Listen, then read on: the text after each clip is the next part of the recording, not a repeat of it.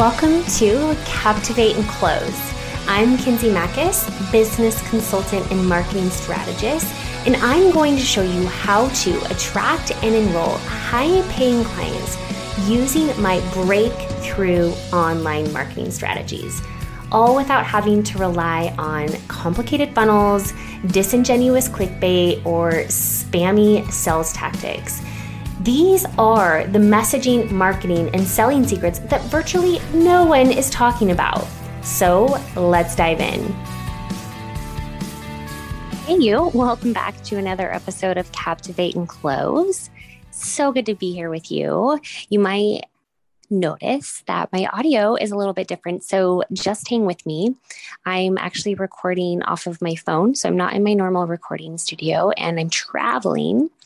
And this message could have waited until I got back, but I wanted to deliver this to you while it's heavy on my heart and not in a bad way. Like it is flowing out of me because it's a message that I needed to hear much earlier on in in my coaching journey and it's also a message I need to continue to hear and be reminded of. And so and I forget on that note, I forget how powerful it is to remind myself of this. So, what I want to talk about, and I don't even know what I'm going to name this episode, but what I want to talk about is this idea of being friends with your clients and the difference between a space where people grow and also a space where people don't grow. so, most of my 2021, so at the time of this recording, it's quarter two of 2022. And the majority of my year last year was spent in some, not some, a lot of unawareness to my lack of boundaries. Now, I always, or I thought that I had recovered from many decades worth of people pleasing. Like this idea of becoming a chameleon, right? In scenarios where I don't want to make other people feel bad. I don't want to make other people feel small. I want to fit in. I don't want to stand out. I don't want to hurt people's feelings. Um, the idea of being liked, avoiding conflict, all of these scenarios that do initially create some sort of discomfort. I thought I had sort of moved away from that when I stepped out of the corporate space because I was tired of feeling that way. I was tired of blending in. I was tired of hiding myself. I was tired of, of not speaking up.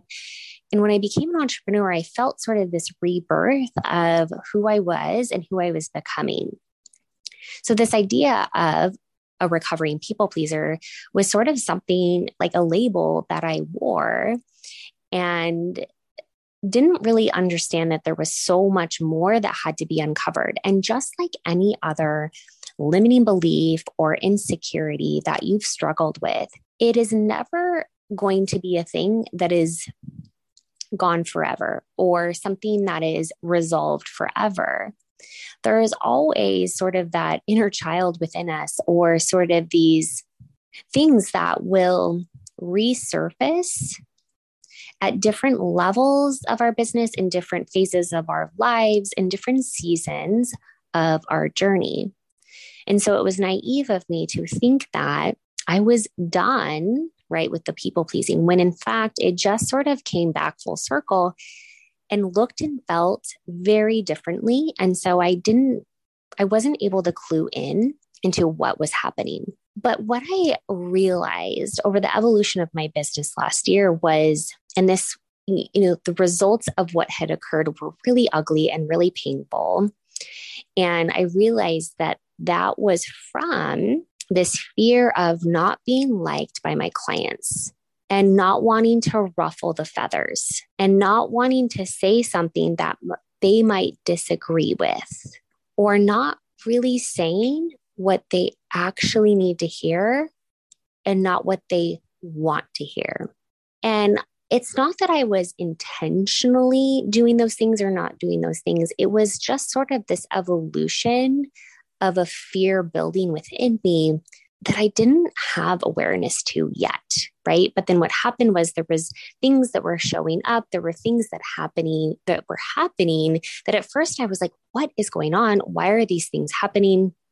And I realized it was connected to all these patterns and behaviors that I had created right in the partnerships with my clients and i'm not uh, this is not broadly right this is just sort of like patterns here and there. And i was reminded right? So i'm at my mastermind i'm in nashville and we had this really beautiful conversation about speaking your truth. And it's creating safety and trust and belonging in your client communities.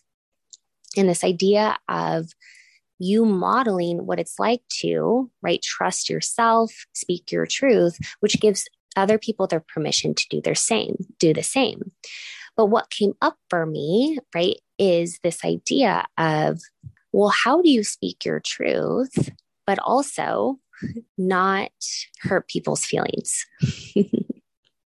And it goes back to, right, I want to do this thing or I want to say this thing, but then, right, that fear pops up in what if?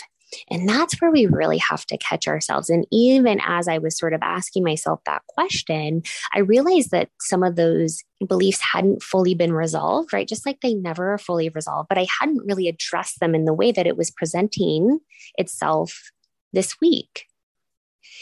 And what I realized was that speaking your truth is good enough. And when I, when, because when I'm speaking my truth, it's out of love and service. And it may not be what people want to hear, but I know that out of love and service, it's what people need.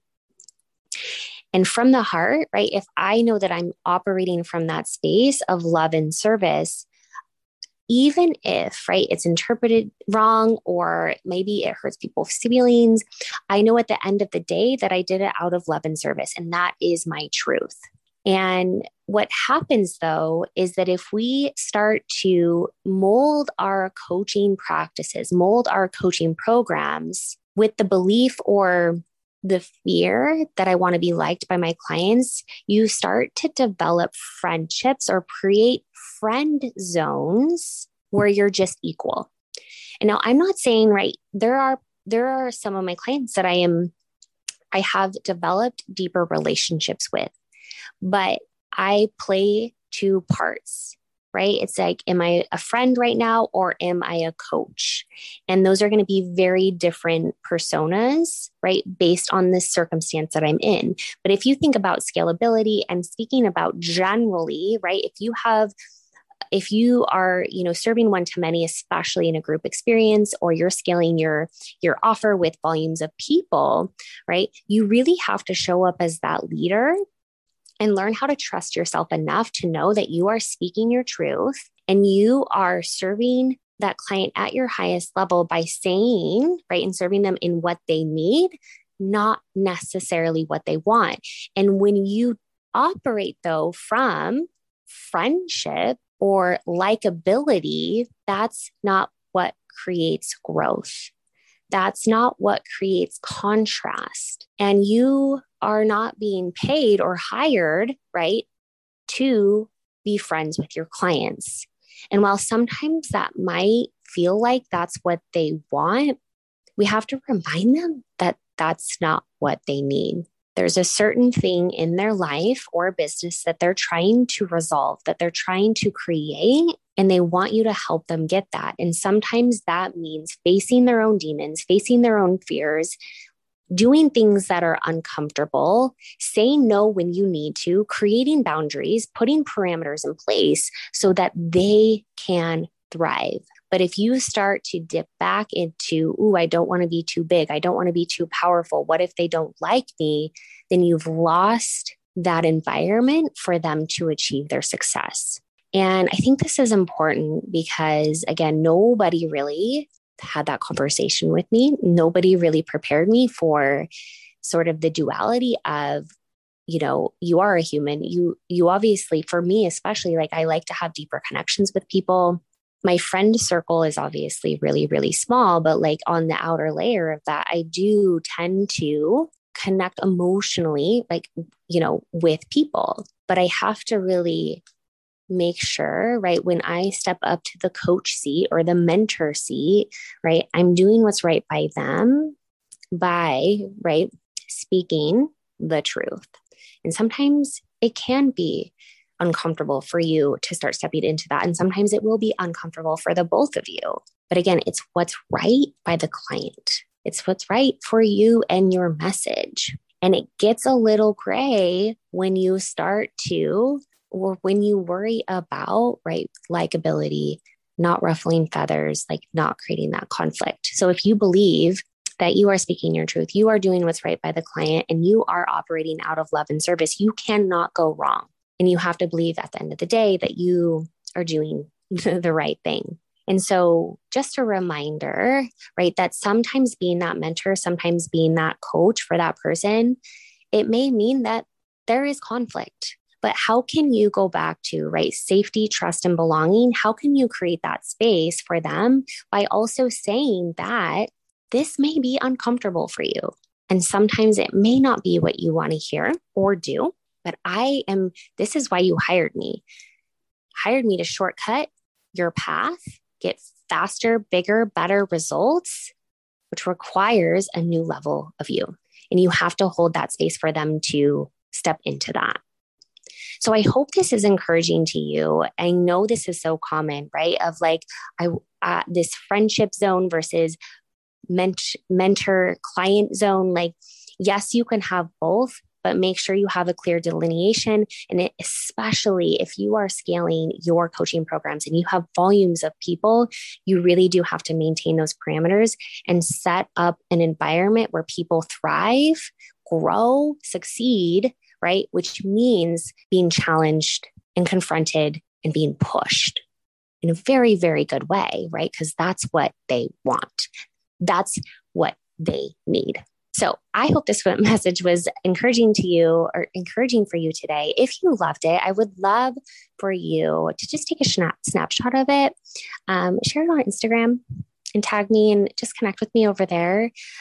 I think that there's so much that I've learned in relation to boundaries lack of them, right? Not enough of them, how to create them. And I want to continue to share that here. But this was really fresh because we've been talking a lot about this. And I noticed even paying attention to how I feel and what comes up for me when we have those conversations. And I imagine if I'm feeling it, you might be feeling it too. So I just want to honor you. And I'm just so grateful for you. And I hope you have such a great week. Hey, you! Thank you so much for listening. It's an honor to be able to pour into the hearts and minds of like minded entrepreneurs all over the world. But my most favorite part is being able to connect with you in real life. If you loved what you heard here, head over to the community where thousands of female CEOs just like you are changing the world one human at a time. We go deeper into the topics we discuss here and give away tangible roadmaps to help you crush your revenue goals. To join this high caliber free community, head over to kinseymachos.com forward slash community. See you there.